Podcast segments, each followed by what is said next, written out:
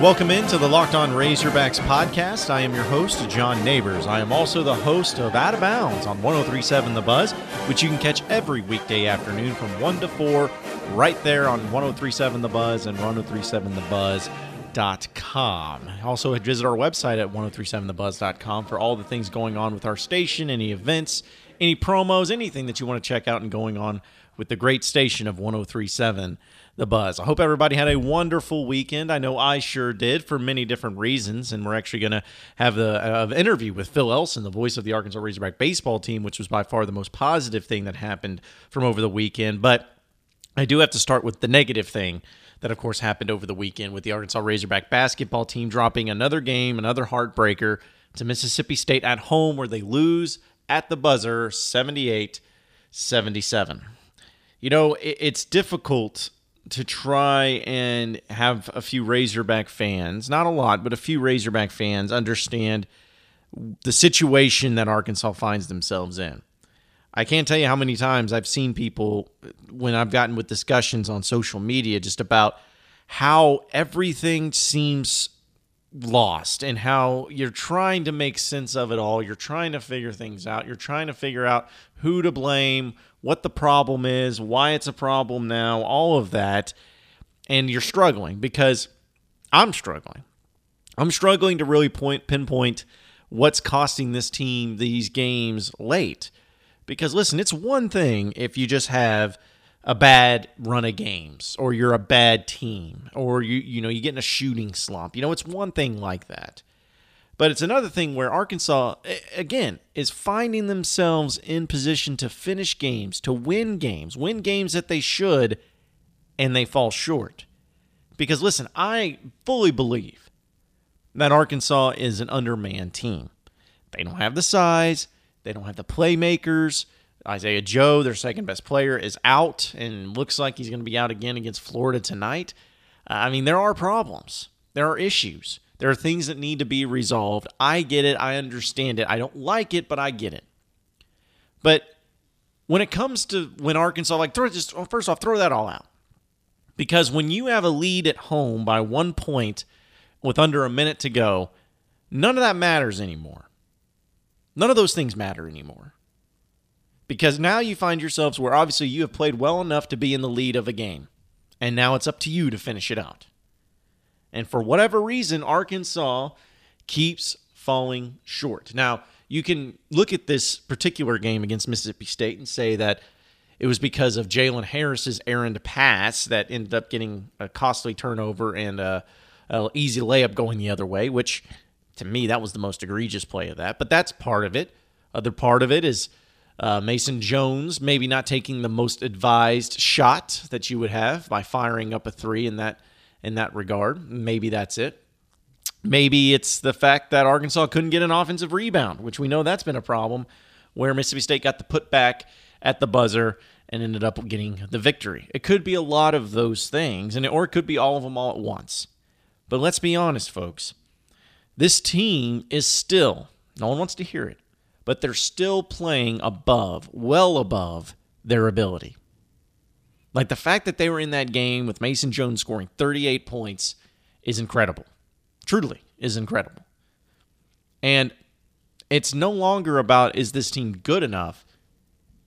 It's about is this team going to figure out how to overcome these obstacles that they keep running into at the end of games. I mean, if you think about it, I saw a crazy stat that of the nine losses from Arkansas, seven of them have been by five points or less seven of the nine losses by five points or less. Three of those games came in overtime, in which all three of those overtime games, Arkansas had the lead late, but couldn't make a play. Like, it's mind boggling that we keep seeing this from this team. And so that's where it's like, I'm not discouraged. And I hope you aren't either.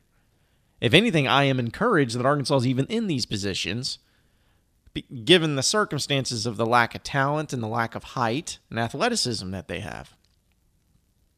But it's up to them to figure out how to ways to win. It seems like if there's a way for a play to go wrong, it's going to go wrong. If there's a way for Arkansas to miss a clutch free throw at the end, they're going to do it.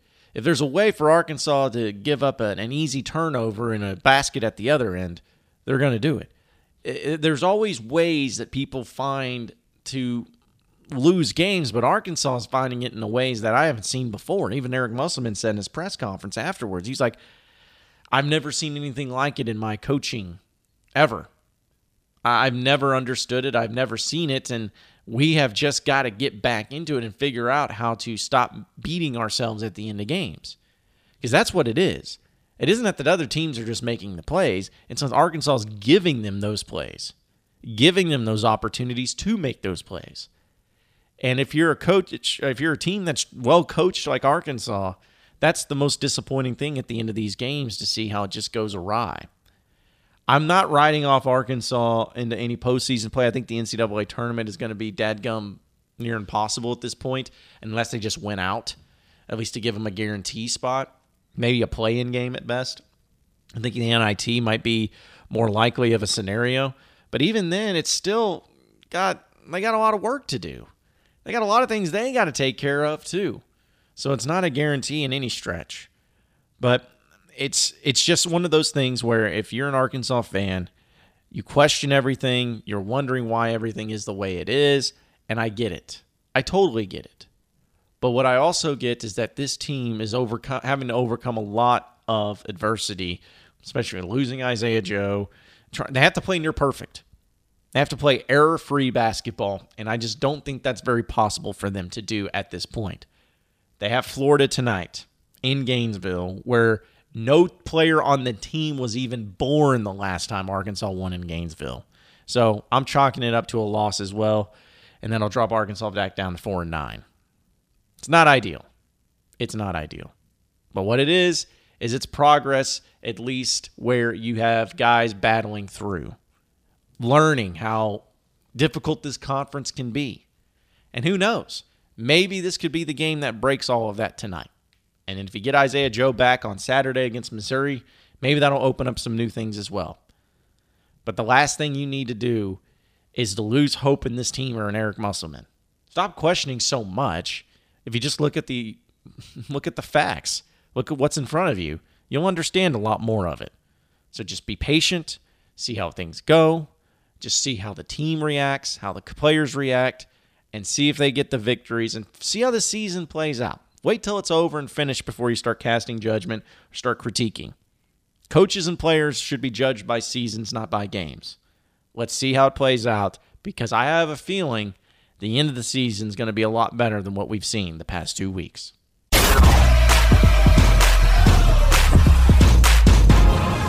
are Locked On Razorbacks, your daily Arkansas Razorbacks podcast.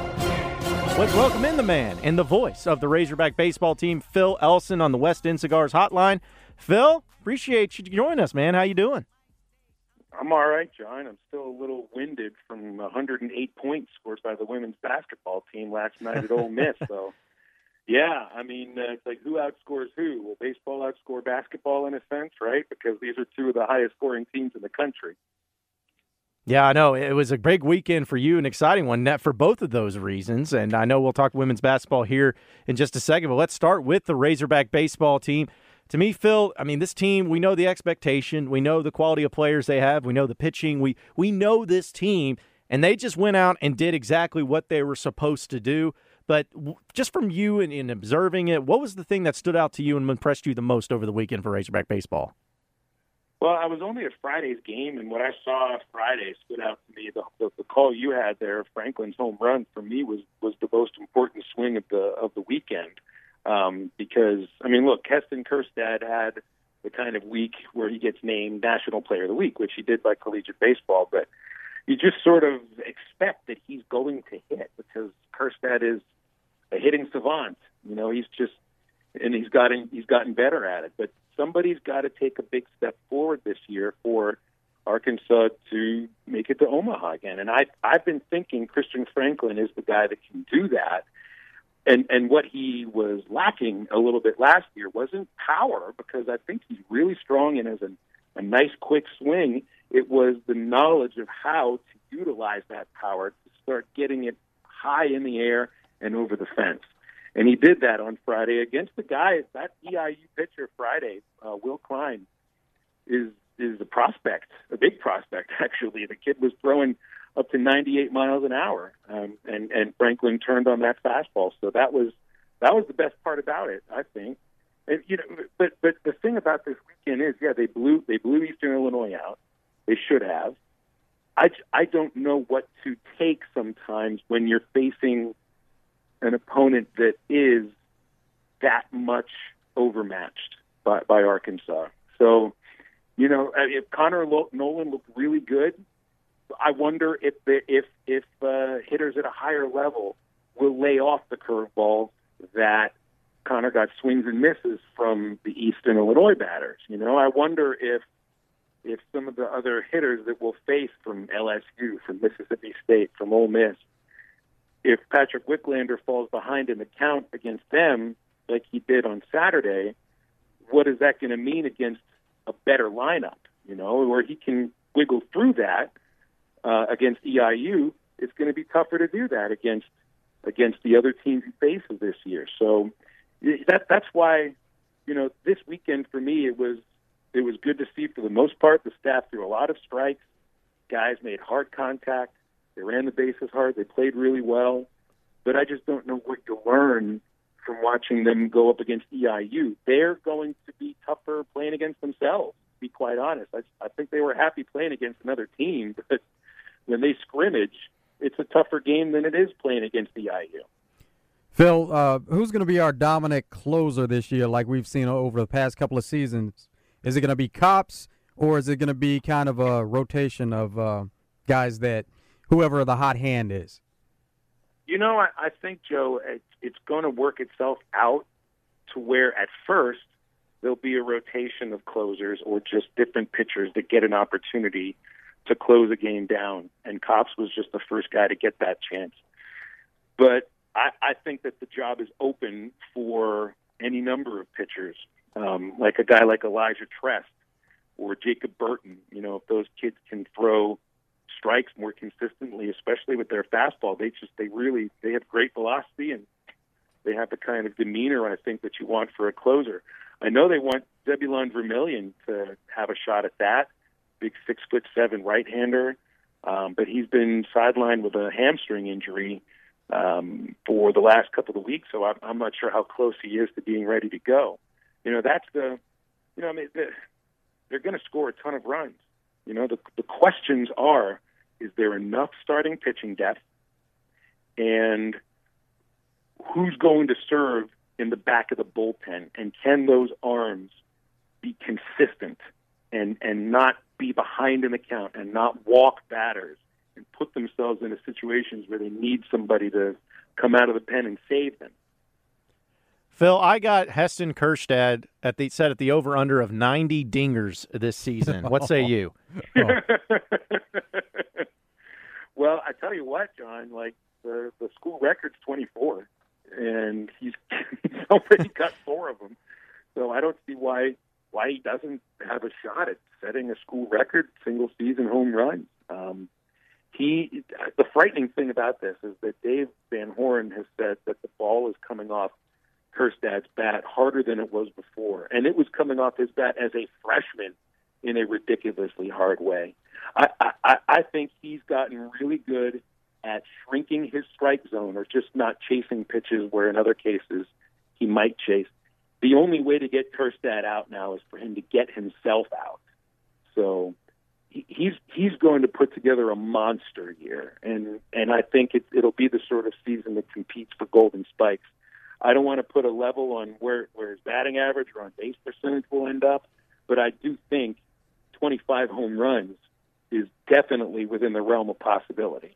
We're talking to Phil Elson on the West End Cigars Hotline. Phil, who's another player or players that we can look to to possibly hit double digit home runs? Uh, I think Franklin can hit double digit, digit home runs. He had six home runs last year without even really knowing how to turn on the ball. So I think he's one guy. Obviously, Casey Martin is an easy answer because he's hit double digit homers each of the couple years he's been at Arkansas. Um, I don't know if I'd say Casey Opitz is going to be a, a double digit home run guy. I think Matt Goodheart could Goodheart's an interesting hitter because he's a la- he's a, a laser machine. It's all hard line drives and really hard grounders down the line. But he started to hit the ball higher in the air the end of last season, and, and Dave Dave told me he thought Matt could hit for more power than he showed last season. So I think I think Goodheart could be a um, a 10, 11, 13 home run guy. And then the newcomers, Brayden Webb and, and Cole Austin, also. Uh, I know they're expecting some power from Austin, and Webb hit one off the, the right field pole. I think the second game that he played in his, in his first at bat of that game. So really, you could end up with five or six players that are are double digit home run totals.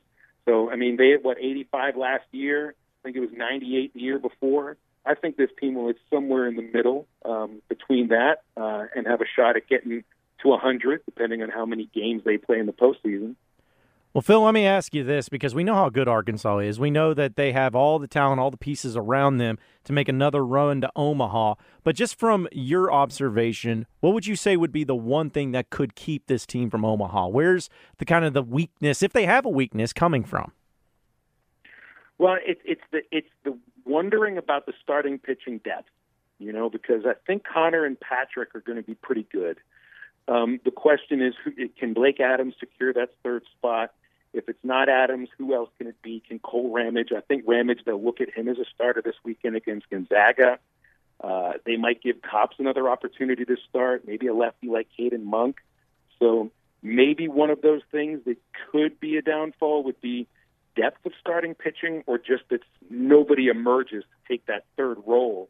And the other is is that is that the guys that are slotted for back of the bullpen maybe aren't ready for prime time, you know, aren't ready to command their stuff enough to hold a one run lead late. I, I really don't think that the that offensively this team's going to be challenged enough to where that's going to be the thing that holds them back. Uh, there's enough speed to stay out of the slump. Um, there's enough pressure that this lineup puts on opposing pitchers that if you get them out one time through the order or two times through the order, a pitcher is just too mentally ground down to do it a third time. And I think they'll wear opposing pitching staffs down. The one question is is whether or not they can hold the lead late. I think that there's the depth to do that. It's just these guys haven't served those roles yet. So until until they show it, you know, this weekend against Gonzaga or next weekend in the tournament in, in Houston against uh, some Big 12 opponents, that's when you'll start to get a more of a sense of who Dave Van Horn and Matt Hobbs will trust in the seventh, eighth, and ninth innings, and that's really when rubber meets road. Phil, for the listeners out there that don't know anything about Blake Adams, tell us more about Blake Adams. Well, I didn't watch Adams pitch Sunday. I was in Oxford, but from what I know, I mean, he's a, he's a big kid at the at, at the at the age he's come into as a as a true freshman. He's out of Springdale Har-Ber High School. Um, I think throws anywhere. He's sitting about 92 miles an hour up to 94. Casey Martin said he's got a, a really good, powerful slider low in the zone. But uh, EIU squared up a couple of his balls yesterday, which which will happen. And his first career start at Arkansas, so um, but just the fact that he was given the opportunity to start on a Sunday in his first in his first weekend at Arkansas is pretty big. Uh, but I do wonder if if he'll if he'll hold the third spot very long. I think they really trust Kole Ramage to come out of the bullpen right now. I know Dave likes to use Ramage with men on base and insert him in the middle of a game. And Cole's fastball velocity was up at 93 so I think Ramage could actually be somebody that's uh, uh, very, very important for this team. All right, Phil, I want to switch up gears just a little bit with you. I know you got to see the Razorback basketball game, men's basketball game, uh, with the loss to Mississippi State. You were there in person. I mean, it, these this team keeps losing games by such a slim margin. I see that the, in their nine losses this year, seven of them have been by five points or less. Uh, I mean, how does this team get over this hump? or is it simply just getting Isaiah Joe back? I, am trying to figure out what it is about this team that's that's costing them these games late when it seems like they're in perfect position to take the win. I know, I know, and it's like you can, you would just say it's like, come on, we've been talking rebounding so much this season, and they rebounded so well against Mississippi State, but it's just one more rebound, and you wouldn't be worried about it from Saturday it's always something, John, and that's the problem right now, you know. And there just isn't a, there isn't a margin for error with this team right now. You know, if you if you have a tough defensive day and commit 30 fouls with the officials, you know, blow their whistle a few more times than you should have, that's a downfall for them. Or or missing free throws, too many free throws missing, always seems to be a downfall. I don't know, man. I mean, right now they feel it, they feel snake bitten for for a team that that was short on depth and just short on size there just isn't a lot of of margin for error, you know, to be able to come back from something that does you in, you know. I mean, you you come back from down 17 and and and just one more rebound. It's deflating. It's like you'd almost rather lose the way you lost to Tennessee because you think, well, there'll be games like that here and there, and we'll get them back. But you know, it's like you try to climb this mountain over and over again, and now that mountain that you just end up falling down the mountain before you get to the top of it. I, I just hope there's not a cumulative effect upon this team that that you feel like this season could go one of two ways. Like they could totally crater because you just get frustrated from playing well, just well enough to lose by one possession over and over again. We're but talk- I do have a philosophy that I think is true. Like a team that loses close games consistently, it means one of two things one, they're just missing that one little thing to get them over the edge, or they're not a good team. And this, I don't think it's that they're a bad team. I think that they're just missing that one little thing to get them over the edge. Is Isaiah Joe that thing? I'd have a tough time arguing right now that he's not. We're talking to Phil Elson, voice of women's Razorback basketball and Razorback baseball on the West End Cigars Hotline. Phil, let's talk about the women's team and an explosive team and all these points they're putting up here lately. How are they able to do that? Because nobody knows which direction it's coming from, and any direction it comes from, it might go through the hoop. It's uh, they just are are clicking right now on all cylinders, and I think they were really keyed up for the Kentucky game last Sunday. Uh, you know, it's been ten years since they beat Kentucky. It's it's a it's a benchmark that I think they you know, they were disappointed losing to South Carolina, but also understanding that Carolina is number one in the country for a reason.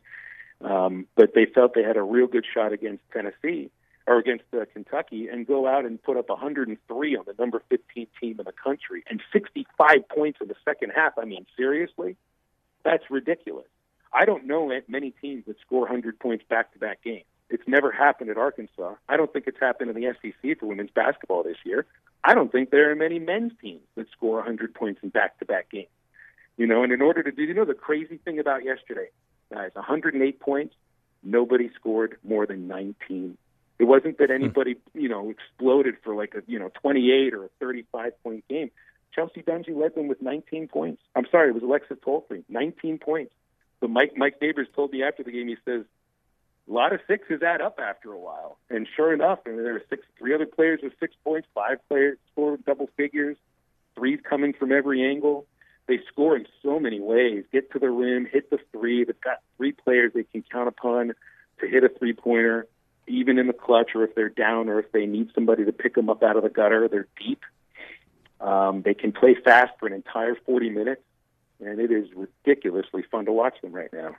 All right, Phil, before we let you get out of here, man, this is something I'm going to discuss later in the show that's just been bugging the absolute crap out of me, and that is Ole Miss baseball. I'm starting to hate them more than anybody else in college baseball. This celebration, the hair, the the chubby guys, and it seems like everyone just loves them. I hate them. Why, why like talk me off the ledge here am i wrong for having a disdain for how they played the way they celebrated in that victory against louisville am i am i in the wrong here am i being a little over the top about it yeah, you want me to defend Ole Miss baseball? I mean, that's like that's like that's like asking Trump to defend the Democrats right now. I mean, um, we'll put it this way. So the, the the celebration we're referring to, the strike them out, throw them out by Ole Miss to, to end Sunday's rubber match against Louisville. I'll give Ole Miss a pass for that because the kid threw him out from his knees for crying out loud. And Louisville was the number one or number two team in the country, depending on what poll you're looking at. That's a huge series win for Ole Miss, and I guess it's good for the SEC too, anyway. But you know, I'll give them a pass for the uh, for the celebration. I will say, I don't know if I've ever seen anybody spike a baseball before like that. it was like it should have been. You know, John Rhys Plumlee is an is a, an outfielder for Ole Miss. I feel like he should have you know spiked the ball like a football uh, in celebration. But yeah, I saw the second baseman's. Uh, what do you call it? He had uh, platinum blonde hair. Yeah. The the slugger you're talking about looks like what's his name? His name is uh, he, he he's he and Heston Kjerstad are sharing the League Player of the Week award. Um, JUCO guy looks like Kenny uh, Kenny Powers. yeah, that's that guy.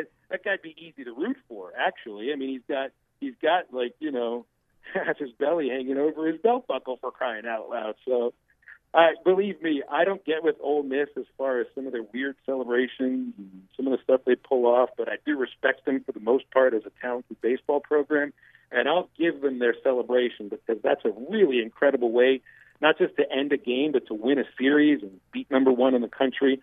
I'll give them a pass for now. All right. Well, I'm not going to give him a pass for that, Phil. So I'll be on the other end of it for you. So we'll we'll, we'll still make okay. it work, though. We'll still make it work, but it just makes that uh, super regional victory from last season that much sweeter for me to know uh, that Arkansas was the one that bounced him out. So maybe we'll have a rematch this year, and then I know it'll be a great one if that ends up happening. Phil Elson, the voice of Razorback baseball and Razorback women's basketball. Appreciate it, Phil. Enjoy the rest of the season, man. I know we'll be catching up with you.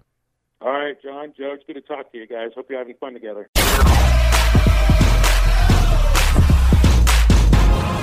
You are Locked On Razorbacks, your daily Arkansas Razorbacks podcast. Well, appreciate everybody listening into the Locked On Razorbacks podcast. Be sure to like and subscribe to the podcast on iTunes or on Google Play. You can also get after me on Twitter at BuzzJohnNeighbors for any questions, comments, concerns that you may have. We'll keep it going from there. Same podcast time, same podcast channel tomorrow afternoon. Have a great day, everybody. We will see you then.